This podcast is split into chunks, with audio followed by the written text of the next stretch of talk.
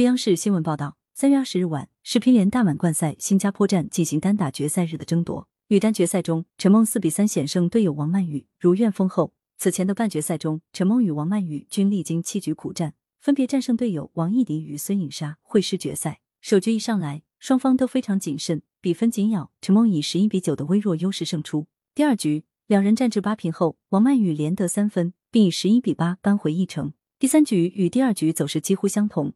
这一次笑到最后的变成了陈梦，虽然十比八领先时被王曼昱追回一个局点，但陈梦还是以十一比九取胜，大比分二比一领先。第四局五比七落后的陈梦连得五分，王曼昱追回一分后，陈梦请求暂停，暂停回来，陈梦在对拉中抓住机会，十一比八，陈梦大比分三比一领先。第五局放手一搏的王曼昱以十一比六扳回一局。第六局七平之后，越战越勇的王曼昱连得三分拿到局点。并最终以十一比九再扳一局，双方战至三比三平。决胜局，陈梦一上来就取得五比二的领先，并在局末阶段顶住了王曼雨的反击。十一比九，陈梦大比分四比三险胜王曼雨，赢下这场精彩的比赛。根据中国乒协此前在其官网发布的乒乓球项目杭州亚运会选拔办法的公开征求意见稿，博得本站比赛女单冠军的陈梦将直接获得杭州亚运会乒乓球女子团体及女子单打的参赛名额。感谢收听羊城晚报广东头条。更多新闻资讯，请关注羊城派。